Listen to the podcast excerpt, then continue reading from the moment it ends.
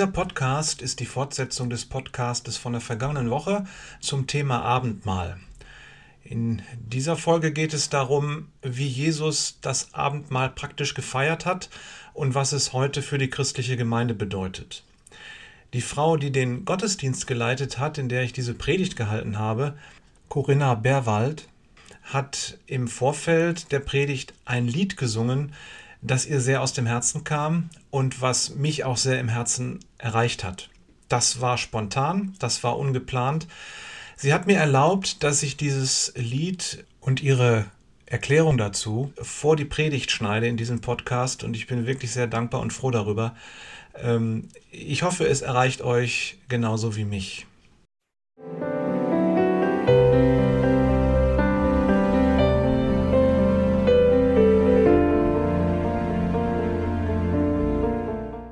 Du hast so schön das Lied Treu uns eingespielt und ich habe eine besondere Beziehung zu diesem Lied. Und als wir vorhin die Mikroprobe gemacht haben, habe ich es gesungen. Und da hat der Jörg zu mir gesagt, das war schön, willst du es nicht live singen?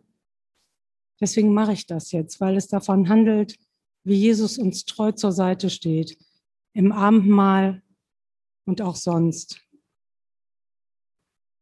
Du bleibst an meiner Seite, du schämst dich nicht für mich, du weißt, ich bin untreu und dennoch gehst du nicht.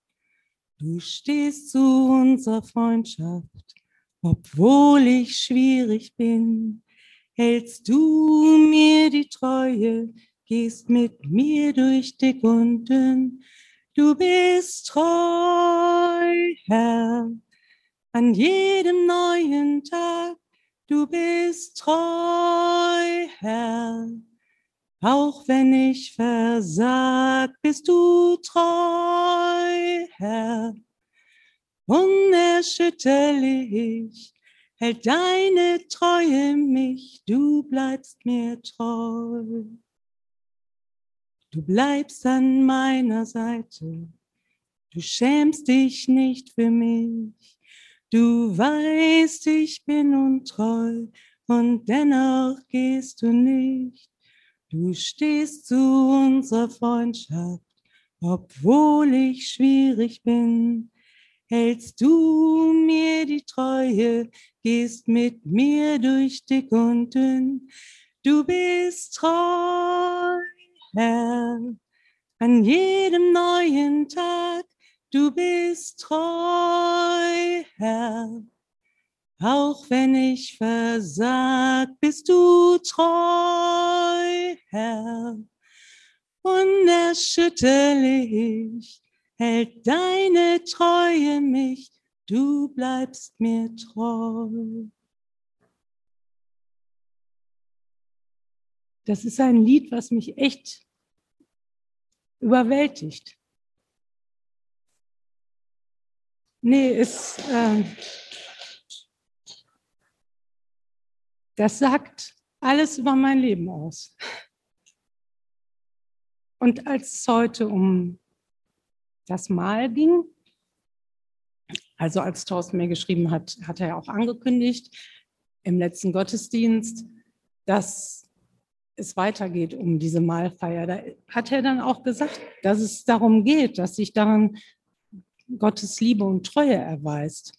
Und da muss ich jetzt mal sagen, da habe ich nie über das Wort Treue so nachgedacht. Und da sind mir so viele Sachen eingefallen, die mit Treue zu tun haben. Und für mein Leben ist so ganz exemplarisch und deswegen da ist mir auch eingefallen wieder, wie, wie untreu ich auch oft bin, in, auch in meiner, meiner Fürbitte und meiner Fürsorge. Und da finde ich auch so gut, dass bei einer Mahlfeier, dass wir immer an die denken, die wir hier nicht sehen. Und so ein ganz tolles Beispiel für meine Untreue habe ich auch und für Gottes Treue. Ich habe eine Freundin, ich nenne sie Fido, sie heißt anders, aber Fido äh, kenne ich seit meiner Schulzeit und sie hat früher in Wuppertal gewohnt. Und ich habe Fido ähm, eingeladen. Sie war auch ein paar Mal hier zu Konzerten und im Gottesdienst und ich habe immer gebetet, dass sie zum Glauben kommt. Und dann ist äh, Fido mit ihrem Mann weggezogen in die Nähe von Freiburg. Und was soll ich euch sagen? Also wir hatten noch Kontakt, aber glaubt nicht, ich hätte dann noch für sie gebetet. Also jedenfalls nicht so wie vorher, obwohl ich doch noch mit ihr befreundet war und mir das wichtig war. Und ich meine auch nicht nur ab und an mal, sondern nein, gar nicht.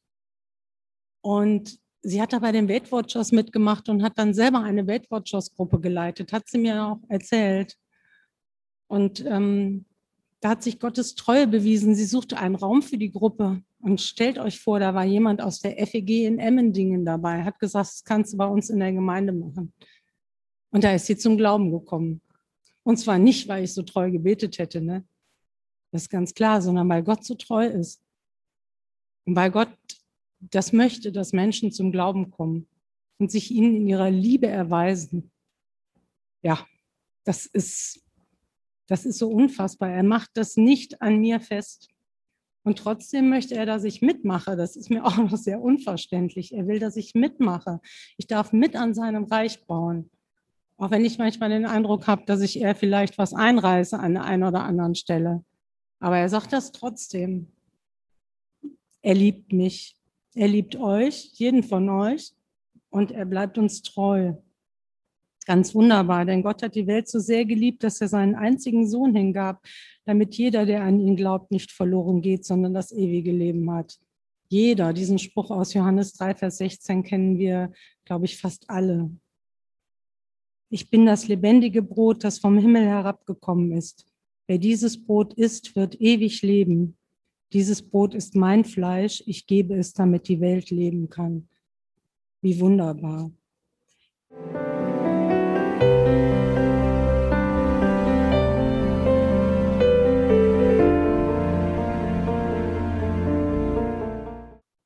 Ich lese aus Gottes Wort aus 1. Korinther 11, die Verse 23, Vers 26. Paulus sagt, ich selbst habe vom Herrn eine Überlieferung empfangen und die habe ich an euch weitergegeben. In der Nacht, in der er verraten wurde, nahm der Herr Jesus das Brot. Er dankte Gott, brach das Brot in Stücke und sagte, das ist mein Leib für euch tut das zur Erinnerung an mich. Ebenso nahm Jesus nach dem Essen den Becher und sagte, dieser Becher steht für den neuen Bund, den Gott durch sein Blut mit dem Menschen schließt. Tut das zur Erinnerung an mich, so oft ihr aus diesem Becher trinkt. Denn so oft ihr dieses Brot esst und aus diesem Becher trinkt, verkündet ihr den Tod des Herrn. Dies gilt so lange, bis er wiederkommt.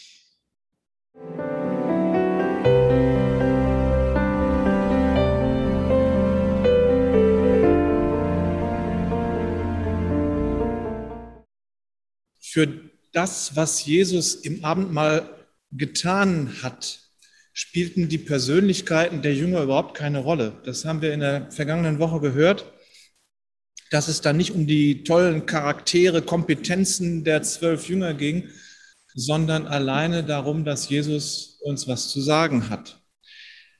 Die Pharisäer, die hatten einen Ablauf für dieses Abendessen vor dem Passafest entwickelt, wenn die Familien zusammenkommen, dass das so ein bisschen einen gottesdienstlichen Charakter hat. Und offensichtlich hat Jesus das auch darauf zurückgegriffen, weil das eben die meisten Familien auch so übten. Und das ist ja dann auch eine schöne Sache, wenn man weiß, alle Menschen im Volk äh, der Israeliten, die feiern an diesem Tag auf dieselbe Art und Weise so ein bisschen was Gottesdienstliches und essen dann miteinander. Und äh, darauf geht das zurück, was Jesus getan hat.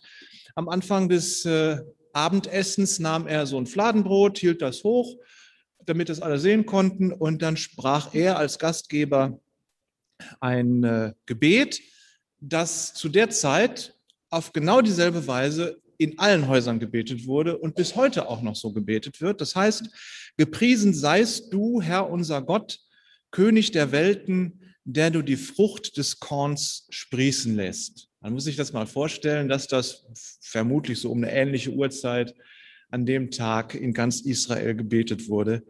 Das ist ein schöner Gleichklang. Und dann bricht der Gastgeber das Brot. Man schneidet übrigens das Brot nicht, weil man gesagt hat, man tötet es, wenn man es schneidet. Also man bricht das Brot äh, und jeder bekommt dann ein Stück Und am Ende nimmt der Gastgeber, in dem Fall eben Jesus, auch ein Stück und isst es. Ähm, und wenn er dann zu Ende gekaut hat, dann beginnt das feierliche Abendessen. Aber während das Brot rumgereicht wird und man kaut auf diesem Stück Brot, ist eine andächtige Stille. Das Gebet, das geht noch so weiter. Man ist in der Gegenwart Gottes und macht sich bewusst, dass man beschenkt ist von ihm, weil er eben die Frucht des Korns sprießen lässt. Da ist also Stille. Und genau in diese Stille hinein sagt Jesus einen Satz, nehmt, das ist mein Leib.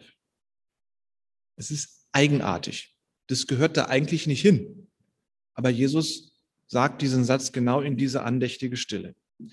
Und am, An, äh, am, Ende des Abendessens gibt es dann eben so einen ähnlichen Ritus. Dann nimmt man den Weinkelch, Jesus nimmt den Weinkelch, hebt ihn hoch und dann spricht er wieder ein Gebet. Das klingt genauso wie am Anfang. Gepriesen seist du, Herr unser Gott, König der Welten, der du die Frucht des Weinstocks sprießen lässt. Und dann sagen alle laut Amen. Der Gastgeber trinkt einen Schluck aus dem Becher und reicht ihn dann äh, zum Tisch und jeder nimmt einen Schluck daraus. Und da ist eigentlich wieder andächtige Stille. Und genau in diese andächtige Stille wieder hinein sagt Jesus, das ist mein Blut des Bundes, das vergossen wird für die vielen. Mit den Sätzen konnten die Jünger nicht rechnen. Und man fragt sich jetzt, warum hat Jesus an diesen beiden Stellen so die Tradition durchbrochen und genau da hinein diese kurzen Sätze gesagt? Offenbar war es ihm wichtig, an diesem besonderen Abend, beim letzten Abendessen seines Lebens, was er ja wusste, etwas Besonderes zu sagen. Aber er hat keine Abschiedsrede gehalten. Er hat nicht ein Programm vermittelt, das er seinen Jüngern aufgegeben hat, dass wenn er nicht mehr da ist, dass sie das dann benutzen können, um die Sache weiterzutreiben. Ähm, äh, sondern er macht seinen Jüngern mit diesen zwei Sätzen klar, was sein Tod bedeutet. Und das ist ja, also da merkt man, dass Jesus wirklich nichts dem Zufall überlassen hat und dass er die Sache immer im Griff hatte. Also er hat in dieser Situation, wo diese Riesenspannung da war, von der wir letzte Woche gehört haben, dass die Jungen schon fast weglaufen wollten, weil sie damit rechnen mussten, festgenommen zu werden. Dass diese Frage im Raum stand, wer wird Jesus verraten? Und die sich da gegenseitig beobachteten und guckten, äh, es war spannend. Und in diese kritische, emotional aufgeladene Situation kommt dieser Ritus mit dem Brot und dem Wein und Jesus durchbricht ihn mit seinen zwei Sätzen. Das ist eine Sache, das vergisst du dein Leben nicht. Das haben die Jünger auch nicht vergessen. Und deswegen ist es in die Evangelien gekommen und deswegen ist es für uns heute immer noch da. Und jeder, der mehr oder weniger regelmäßig zu einem Gottesdienst geht, der hat diese Sätze im Hinterkopf. Das sind so, ich würde mal sagen, die wichtigsten Sätze, die es irgendwie im Christenleben gibt. Diese beiden kurzen Sätze von Jesus zum Abendmahl.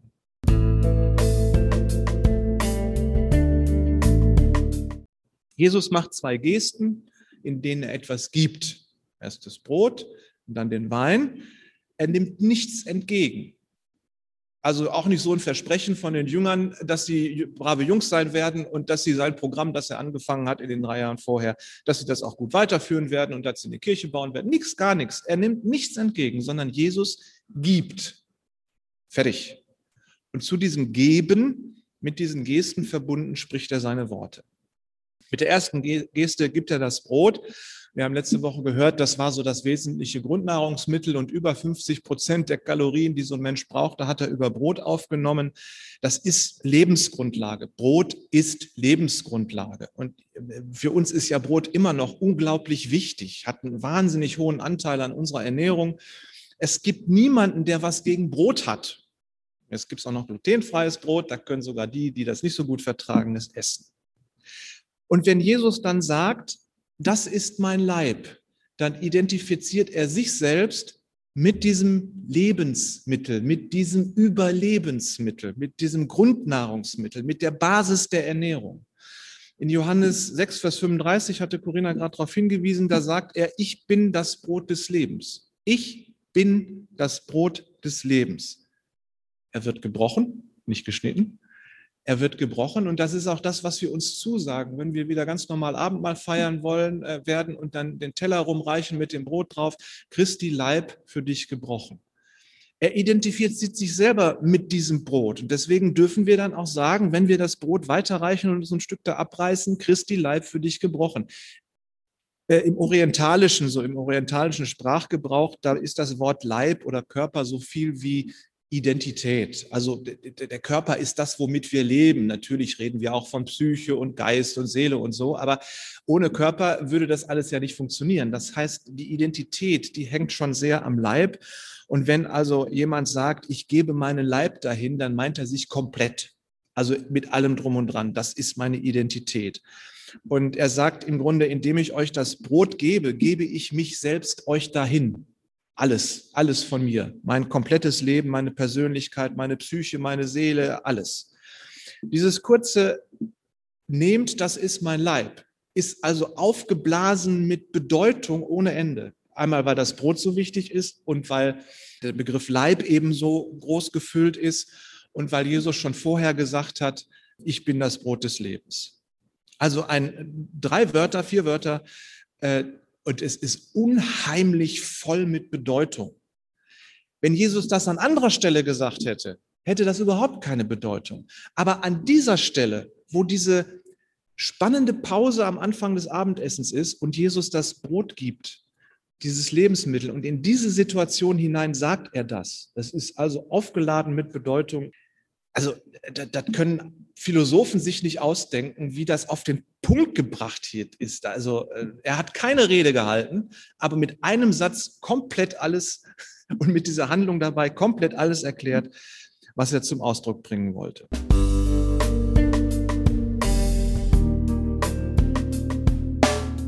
Und dann sagt er bei dem Kelch, das ist mein Blut, das vergossen wird, das deutet darauf hin, dass er schon genau wusste, dass sein Lebensende ein grausames sein wird, weil wenn Blut vergossen wird, wenn wir von Blutvergießen reden, dann reden wir von Mord oder von gewaltsamen Sterben. Das ist uns völlig klar.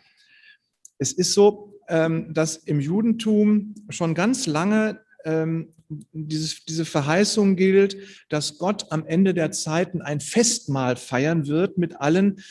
Und ein ganz wesentlicher Bestandteil dieses Festmahls ist sehr guter Wein das haben wir in unserer christlichen Tradition ja auch. Zum einen mal, äh, weil Jesus an einer Stelle ein Gleichnis bringt, wo es auch um ein Festmahl geht, zu dem eingeladen wird. Äh, und das andere ist, in der Offenbarung wird so die Vereinigung von Jesus mit seiner Gemeinde am Ende der Zeiten auch mit einem Brautmahl, also mit einem Hochzeitsmahl äh, verglichen. Und das heißt also, dieses äh, äh, und dann am Anfang des Johannesevangeliums, da wird davon berichtet, dass Jesus auf eine Hochzeit eingeladen war, der Wein war alle und Jesus hat Wein gemacht, der alles andere übertroffen hat, aus Wasser Wein gemacht. Ähm, das heißt, dieses Festmahl, das die Juden schon erhoffen und äh, das wir auch erhoffen, was für uns eine Bedeutung hat für unsere Lebensperspektive, für unsere Lebenszukunft, für Gottes neue Welt, für, für Heiligkeit und Herrlichkeit und Wohlergehen und was weiß ich nicht alles das steckt auch in dem Begriff Wein mit drin. Es ist am Anfang des Passafestes dieses Fest, da steht, da ist der Wein mit dabei. Es ist also auch wieder völlig positiv aufgeladen, wenn Jesus dieses diesen Wein rumgeht. Und dann muss man auch wissen, im Alten Testament, da gibt es ähm, so bei den Propheten die ein oder andere Stelle, wo darauf hingewiesen wird, wer einen vollen Weinberg hat, der ist von Gott gesegnet. Also wer so einen richtig prallvollen Weinberg hat, der ist, das ist ein Segen Gottes einen vollen Weinberg zu haben. Also diese Zukunftsperspektive äh, auf die Ewigkeit, auf die Herrlichkeit Gottes mit diesem Festmahl.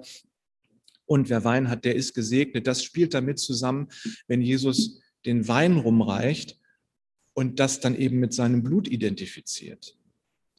Nun sagt Jesus, das ist mein Blut für viele. Und das muss man jetzt verstehen, was das bedeutet. Im Hebräischen da gibt es zwar das Wort alle, so würden wir sagen, das ist mein Blut für alle. Aber diese Redewendung für alle gibt es nicht, sondern das wird da ausgedrückt mit für die vielen. Das muss man wissen. Und da ist es gut, gute, ausgebildete Theologen zu haben, zum Beispiel von unserer Hochschule, die mal in die Grammatik gucken können und äh, in die historischen Hintergründe der Texte, die es da im Neuen Testament gibt, um herauszufinden, wie die Begriffe damals verwendet wurden. Das heißt, wenn Jesus viele sagt, dann bedeutet das alle, weil man das im Hebräischen einfach so ausdrückt, für die vielen, damit sind alle gemeint. Ja, das ist ganz wichtig an der Stelle zu sehen, dass Jesus hier sein Blut, diesen, diesen, diesen Bundes, äh, äh, diese treue Angebot allen Menschen macht. Das wirft vielleicht auch ein bisschen einen Blick auf unsere eigene freie evangelische Tradition, weil unser Gründer Hermann Heinrich Grafe, der ist ja deswegen aus der Kirche ausgetreten, weil da Menschen am Abendmahl teilgenommen haben, die offensichtlich nicht gläubig waren. Und er sagte, ich möchte nicht mit Menschen am Abendmahl teilnehmen, die nicht gläubig sind, sondern das Mahl ist für die, die an Jesus Christus glauben. Jetzt hört es sich ja hier so an, als wenn Jesus sein Blut tatsächlich auch für alle geben würde, also nicht nur für die, die Christen sind. Das ist auch so. Das hat der Hermann Heinrich Grafe auch nie bestritten dass das Blut Jesu für alle geflossen ist und dass Jesus im Abendmahl tatsächlich alle Menschen meint, auch die Nichtchristen und die, die es nicht wissen. Was Grafe damals sehr ähm, kritisiert hat, war die Praxis der Kirche, dass du da einen Pfarrer hattest, der wusste ganz genau, das ist ein Mensch, der hat mit Glauben nichts zu tun, der kommt nur zur Kirche, weil das macht man so. Damals gab es so einen Kulturprotestantismus. Man ging zur Kirche, wie man ins Theater geht äh, um sich da zu zeigen. Ja, so. Und da hattest du also Leute, die glaubten nicht und der Pfarrer hat denen aber das Abendmahl gegeben und ihnen gesagt, du kommst in den Himmel. Obwohl er selber genau wusste, das tut er nicht. Und er hat das dann mit dem Abendmahl begründet. Das war dann so ein bisschen so ein magisches Verständnis vom Abendmahl. Der nimmt am Abendmahl teil, dann kommt er in den Himmel fertig. Und Graf, Graf hat gesagt, diese Praxis der Kirche kann ich nicht mittragen. Er hat aber an keiner Stelle gesagt, dass Jesus hier nicht behauptet hätte, nicht gesagt hätte, dass sein Blut für alle ist und dass er dieses Angebot von Brot und Wein allen Menschen macht. Das dürfen wir gerne im Hinterkopf halten. Wir merken also, ähm, Jesus redet in dieser Nacht nicht viel. Er sagt zwei Sätze. Später sagt er noch das eine oder andere, aber eben nicht viel. Was er nicht macht, ist, es gibt keine Lehrunterweisung mehr. Es gibt keine Drohungen, es gibt keine Durchhalteparolen und es gibt keine Aufrufe zum Kampf oder sonst irgendwas, sondern es gibt hier die Deutung seines Todes. Und seine Worte bringen es auf den Punkt. Seine Worte der Gabe und der Zusage, die schaffen eine neue Situation in dieser Welt. Das werden wir gleich merken. Wir rechnen zwar ab Christi Geburt unsere Zeitrechnung, aber so rein gefühlsmäßig für mich würde bedeuten, ab diesem Zeitpunkt, wo Jesus das Abendmahl gefeiert hat und diese Worte gesagt hat, da passiert etwas grundsätzlich Neues in dieser Welt. Das hat es vorher so nicht gegeben.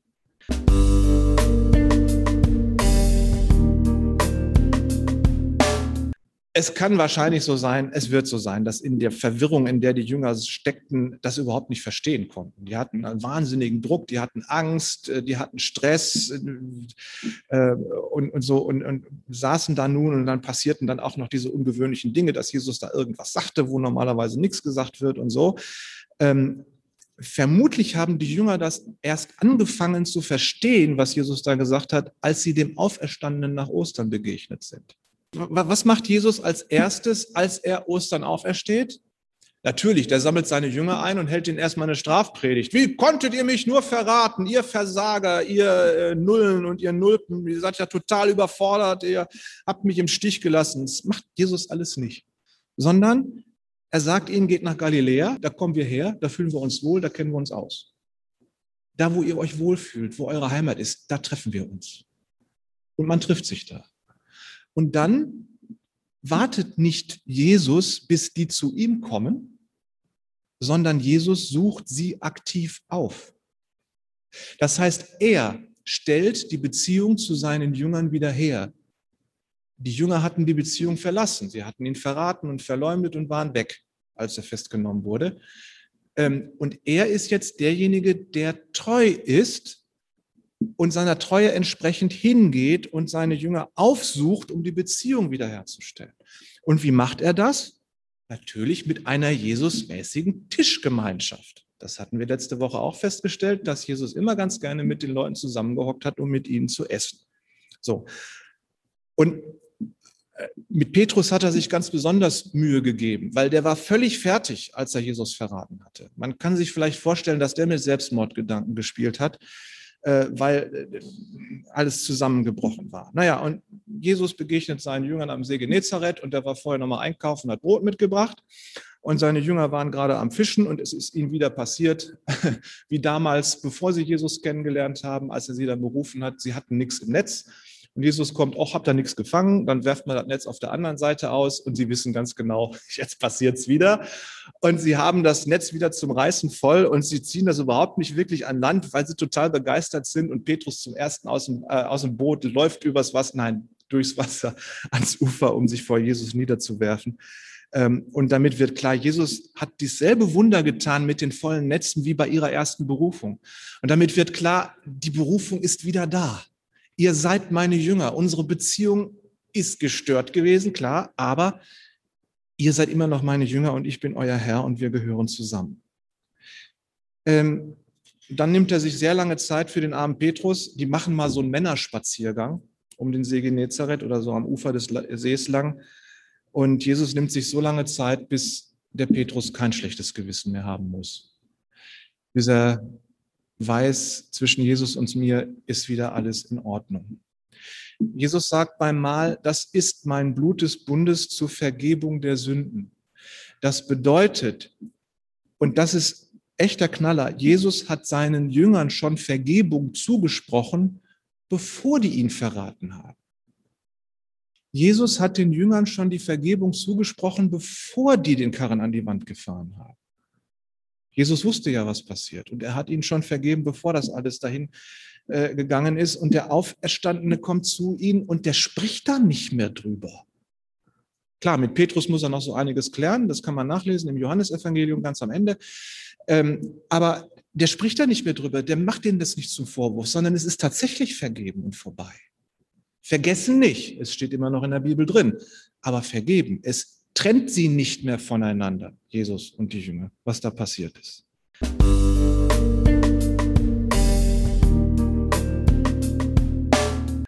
Das gilt auch uns. Also wenn du das, den Eindruck hast, boah, was bin ich für eine miese Nulpe, ich mache ständig Fehler, ich bin so super fromm auch nicht und äh, äh, ihr braucht nicht weglaufen mit schlechtem Gewissen von, von Gott weil Gott kennt euch, Jesus kennt euch, er weiß, was passiert ist. Und wenn ihr den Eindruck habt und das Gefühl habt, boah, ich bin jetzt also wirklich, das lag wirklich daneben, dann braucht ihr mit schlechtem Gewissen nicht weglaufen von Gott, sondern gerade hin zu ihm, denn er weiß Bescheid. Und äh, hier sieht so aus, als wenn er euch schon im Vorhinein, Vorhinein vergeben hätte. Voraussetzung ist, dass ihr das selber wisst, dass ihr Mist gebaut habt. Äh, sonst könnt ihr nicht zu Jesus kommen. Logisch, weil ihr es eben nicht wisst. Klar. Gucken wir uns die Jünger an. Waren die denn Helden? Nö, haben wir letzte Woche gehört. Da haben wir gesehen, wie, äh, welches Drama sich vor dem Abendessen abspielte und während des Abendessens und danach, dass sie dann eingepennt sind und so. Äh, da haben die, gelinde gesagt, keine gute Figur gemacht. Wenn wir nun am Mahl teilnehmen, das Abendmahl feiern, dann sind wir nicht als Glaubenshelden gefragt. Ich weiß, dass einige von euch Glaubenshelden sind, aber darum geht es nicht. Ähm, daran hängt nicht die Vergebung, ob wir Glaubenshelden sind oder nicht. Zum Mahl sind alle eingeladen, zum Abendmahl sind alle eingeladen, die wissen, dass sie Versager und Sünder sind und vermutlich auch in Gethsemane eingepennt werden und Jesus alleine gelassen hätten. Aber mit diesem Mahl, in dem ihr daran teilnehmt, nehmt ihr das entgegen, was Jesus euch gegeben hat. Das ist mein Bundesblut, das für euch vergossen wird. Zur Vergebung eurer Sünden, zur Vergebung deiner Sünde. Wir haben einen Bund miteinander. Und da kommt der Begriff Treue dann drin vor. Ein Bund schließt man, um sich treu zu sein. Und so ein Bund ist gerade wichtig, wenn das Leben so richtig hart wird, dass man einen Bündnispartner hat, auf den man sich verlassen kann und der einem möglicherweise dann auch nochmal am Schopf aus dem Dreck zieht und der einem Kraft gibt und einen unterstützt. So einen Bündnispartner braucht man. Und da geht man in Treue auch hin, wenn man weiß, dem geht es schlecht und der kann sich aber auf mich verlassen. Und genauso treu ist Jesus gewesen. Ja, seine Jünger haben ihn verraten, er hat ihnen aber vergeben und es war seine Treue, dass er nach, zum See Genezareth gegangen ist und sie quasi wieder berufen hat. Und da eben nicht aufs Tablett gelegt hat, was sie alles falsch gemacht haben. Das ist Jesu Bundestreue für uns. Er vergibt uns, damit nichts mehr zwischen uns sein muss. Und dann ist er uns treu, schenkt uns sein Leben mit dem Brot, unser Überlebensmittel, Jesus, und schenkt uns die Zukunft mit dem Wein, diese Zukunftsperspektive mit diesem Fest und den Wein als Segen, als Symbol für Segen, schenkt uns Leben, Segen und Zukunft. Das ist die Treue Jesu. Das ist ein unauflöslicher Bund zwischen Jesus und dir. Der ist nicht kaputt zu kriegen. Das hat selbst der Tod Jesu hat diesen Bund zu seinen Jüngern nicht zerbrechen können. Das heißt, am Abendmahl sehen wir die Treue Gottes zu uns. Das, Jesus wurde hingerichtet und das Erste, was er machte, als er auferstanden war, er ist seinen Jüngern treu und geht zu ihnen hin. Das ist die Treue Jesu zu uns wenn wir auch Gott untreu sind. Immer wieder, viel zu oft. Er hat einen Bund mit dir und mir. Er ist bundestreu. Das ist Bundestreue. Das ist ein ganz, ganz wichtiger Begriff für die Juden und für das Volk Israel. Das taucht im Alten Testament ständig auf. Bundestreue. Und dieser Bund gilt eben auch uns. Gott ist nicht einfach weg. Und Jesus sagt dann, wie gesagt, bei diesem Wein, äh, ich werde vom Gewächs des Weinstocks nicht trinken, bis ich es auf neue trinke äh, im Reiche Gottes. Und äh, wir wissen, wenn wir zu ihm gehören, dann sitzen wir mit dabei, wenn er trinkt. Und wir werden gemeinsam den guten Wein Gottes trinken. Das ist die Zuversicht angesichts des Todes, die Jesus hat. Er sagt das, ich werde das wieder trinken. Er weiß ganz genau, wenn ich jetzt sterbe, dann ist, ist das äh, keine Katastrophe so nach dem Motto, jetzt ist der, der Meister tot und jetzt diese Bewegung, die ebbt dann aus und dann die Jünger sind dann ganz alleine und es funktioniert nichts mehr, sondern Jesus weiß ganz genau, wenn ich jetzt sterbe, ist das keine Katastrophe, sondern der erste Schritt in die, in das Reich Gottes, an das Anbrechen des Reiches Gottes.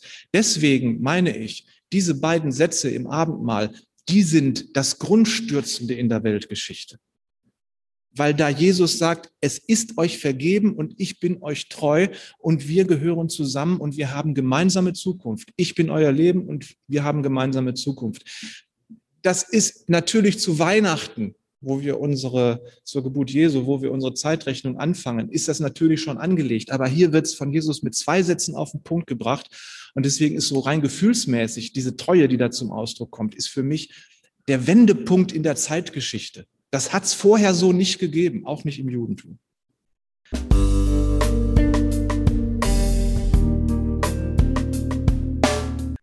Zum Schluss, man sagt, vor Gott und im Verkehrsstau sind alle Menschen gleich. Und das ist wahrhaftig auch so. Alle Anwesenden im Mahl bekommen dasselbe. Es bekommen alle dasselbe Brot. Es bekommen alle denselben Wein. Es bekommen alle dieselben Zusagen und sie werden alle auf dieselbe Weise integriert und Jesus ist allen auf dieselbe Weise treu. Dieselbe Weise, nicht die gleiche, dieselbe Weise. Vielleicht ist diese Tatsache, dass wir diese Plastikpöttchen haben, so ein bisschen so ein, so ein Augenzwinkern Jesu heute Morgen, weil es ist wirklich, jeder kriegt identisch dasselbe.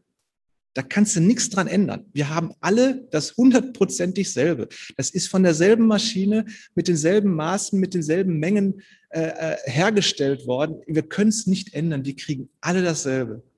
Und die, die jetzt auf Zoom zu Hause zugucken und euch vielleicht jetzt auch einen Wein oder einen Saft und ein bisschen Brot daneben legt, äh, ihr habt zwar was anderes, aber es ist trotzdem dasselbe. Nur es reagieren ja nicht alle auf dieselbe Art und Weise. Ähm, Judas hat zwar auch das Brot und den Wein genommen, aber er hat das Leben Jesu und die Treue und den Bund Jesu nicht genommen. Und das hat ihm das Leben gekostet. Also alle sind eingeladen, Brot und Wein zu nehmen und alle sind von Jesus auch herausgefordert, Leben und Zukunft und Segen von ihm zu nehmen. Brot und Wein. Leben und Zukunft und Segen von ihm zu nehmen. Was wir damit machen, das müssen wir selber entscheiden. Ob wir uns so verhalten wie Judas und das ablehnen oder ob uns das egal ist, ähm, das muss jeder selbst entscheiden. Tatsache ist, Fakt ist, Jesus lädt uns ein, das entgegenzunehmen.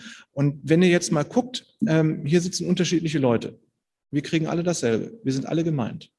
Wenn wir mal in die anderen Kirchen und Gemeinden gucken, die jetzt teilnehmen an einem Abendmahl oder auch nicht, sondern einfach nur da sitzen, keine Ahnung, die gehören alle dazu. Die sind alle gemeint. Aber wenn wir nochmal unsere Blicke weiterschweifen lassen in die ganze Welt, wo dann möglicherweise Menschen sind, die haben von Christus noch nichts gehört, die haben eine andere Religion und wissen überhaupt nicht Bescheid, die sind auch gemeint. Da steckt dann in diesem für alle ein Missionsauftrag drin. Das müssen wir denen doch sagen, dass es diese Zukunftshoffnung gibt und diese, diesen Segen und, und, und, und, diese Treue Gottes. Das muss man doch den Leuten sagen.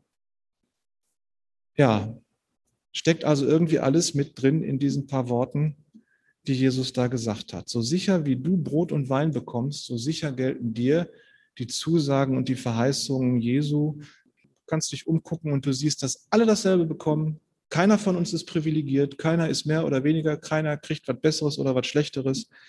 Ähm, und du kannst dir der Treue Gottes sicher sein. Ihr seid alle eingeladen, ob ihr das nehmt, was Jesus euch anreicht, das müsst ihr selber entscheiden. Amen.